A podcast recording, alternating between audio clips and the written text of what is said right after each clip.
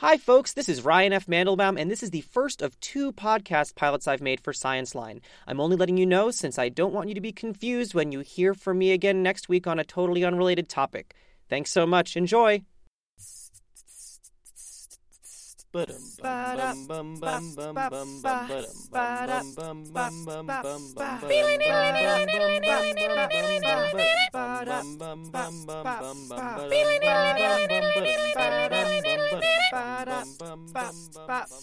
Hi there.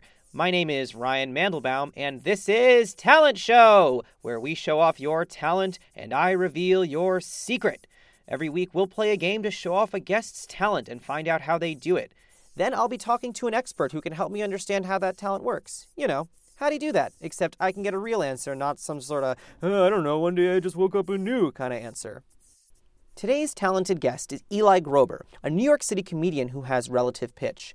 I learned that he had relative pitch when somebody brought out a guitar tuner when we were drunk at a party in college. But before we get to Eli, let's do some definitions.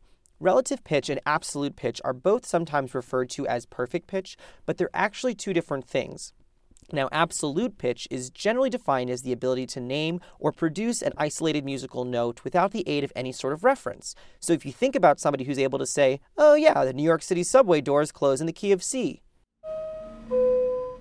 Now, relative pitch is a little different. People with relative pitch have to be given a reference note, and once they hear that note, they can compare it with all of the other notes to figure out what notes they're hearing. So, if I played a note, and I told you it was a C, then you could name all of the other notes I played because you could mentally compare them to that C that I gave you. Now that's what Eli has, so let's go talk to him. So, Eli, tell me about how you found out that you had relative pitch. Um, I I had played a lot of music in college uh, to kind of make funny, dumb musicals. Um, but one night at a at a party, someone had a guitar tuner, and I'd just been playing a lot of music throughout the day, and I and I was just on. Wow, impressing people with my ability to just sing notes into a guitar tuner, and it was like a party trick that lasted one night. Um, it was great. It was very funny. Awesome. So, what we're going to do is play some notes now. Because Eli has relative pitch, we have to give him a test pitch, so we're going to give him a middle C. Now, once he's calibrated, I'm going to play him a series of notes that spell out a silly sentence that I made up out of the letters on the scale. Eli's going to try and guess each one, and then we're going to talk about what he was thinking. I'm pretty sure he's going to get them right because, well, I've seen him at a party. I was pretty drunk, but I think I remember it being pretty cool. So here's that middle C. And now we're going to play some notes one after another, and you're going to tell me what they say. Are you ready? Don't get nervous, all right? I I'm sweating. It's an F. A. B. Uh, D. A. That's a D again. And that's a B. That's down to A. G. G again. That's an E. And a D. A. D. A. B. All right, well, you got all but one. It was a C. Was, it was, the a C. It was a C. I thought it was a C, and I was yeah. I was trying to keep track of what you were spelling out, and I was like, maybe maybe I was wrong. Maybe it was a D. What did you spell? Well, well, what do you remember me spelling? What, what, what notes do you remember? It- I remembered. Okay, it was uh, dad. There's a couple dads in there. It was no. It was uh. Sorry. It was. It was fab. Was the first word. Fab. Dad. Um. Bag. And then. Ged. Close. what was it? It was a C. So It was Geck. no, no. It was, it was a fab dad bagged a cab. You know, Oh, like bagged a cab. yeah, isn't he like hailed a okay, cab. Hey, sure. cabbie, let me get that Yeah, cab. Yeah, that, yeah, no, that's what I say all the time. When I when I'm able to hail down a cab, I get in and say, "Hey, I bagged you." So, um, as you can probably tell, you actually did w- way better than I think you thought you were gonna do. Yeah, absolutely. Yeah. I, I, yeah, So what were you what were you thinking while you were aside from man I don't want to embarrass Ryan who you know probably thought I had perfect pitch and then you know yeah. I didn't have yeah, perfect pitch at absolutely. all. What what were you thinking? Um, during it I was thinking mostly about um, uh, intervals. Where are we going? Are we going up a fifth, down a third? Um, because those I can much more easily uh, associate with notes. So it's more of a two step process for me than a one step if I had perfect pitch. But my two step process is okay, we went down a third. What note is that? Uh, we went up a fifth. We went down a fourth. What you know, the those intervals are very helpful. Yeah, I gave him a brand new sentence um, for him to try out, and uh, after we practiced a little bit, he he picked it right back up. Right, and that kind of yeah. feel that that. Yeah, absolutely. The first couple test sentences we did were a little rough, but I also have not touched a musical instrument in over a year and a half. so, uh, um, but it was, you know, I mean, you know, it's it's kind of like riding a bike. All right. Well, um, I think that that's uh, I think that's everything that I came for. Uh, do you have anything else to to tell me, Eli? Uh, this was fun. It made me. It, it got me back. If this gets me back into music and I become like a famous musician, uh, you get at least you know ten or twenty percent. I think. So that was relative pitch. Pretty cool. But that doesn't answer a key question I have. Can I learn to do this? To answer those questions, I turned to Stephen Hedger, a University of Chicago researcher.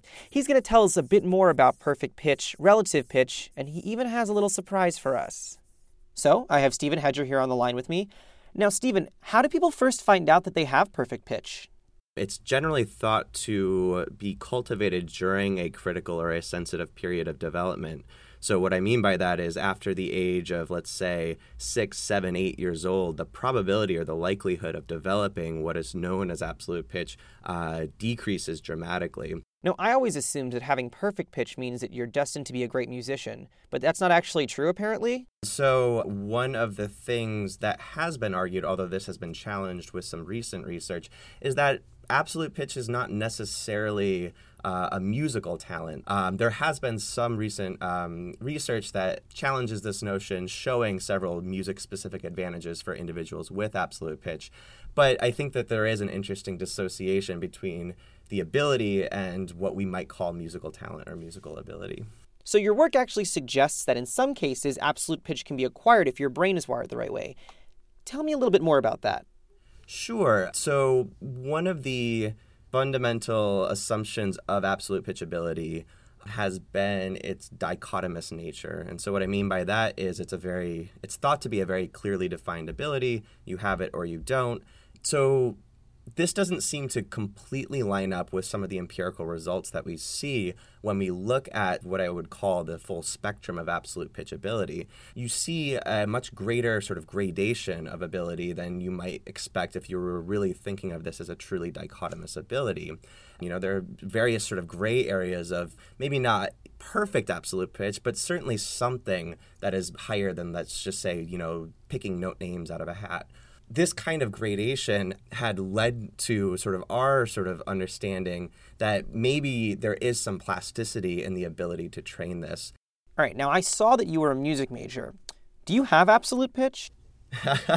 um, so my pitch recognition um, is unfairly good, but that is because uh, I do possess absolute pitch. And so a lot of this research um, is is driven by the kinds of questions and the kinds of experiences that I've noticed, um, just sort of with my experiences in relation to other individuals who may or may not have absolute pitch with varying degrees of music experience. I wouldn't say that I'm necessarily musically talented at all, though, unfortunately. Oh, that's great. Now, I actually have this test that I've been doing with somebody who has relative pitch. Can you try it out? Yeah, sure. Hopefully, uh, the uh, the pitch fidelity will be uh, maintained through the phone, but I think I think we should be okay. So I've somehow managed to have this whole setup ready. So why don't I just play you four bars, and you can tell me what I'm trying to type out with the letters A, B, C, D, E, F, and G. Does that sound all right?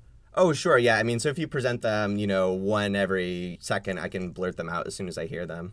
All right. To my listeners, Stephen's going to name the notes as I play them for him. Are you ready? Uh, as ready as I'll be here.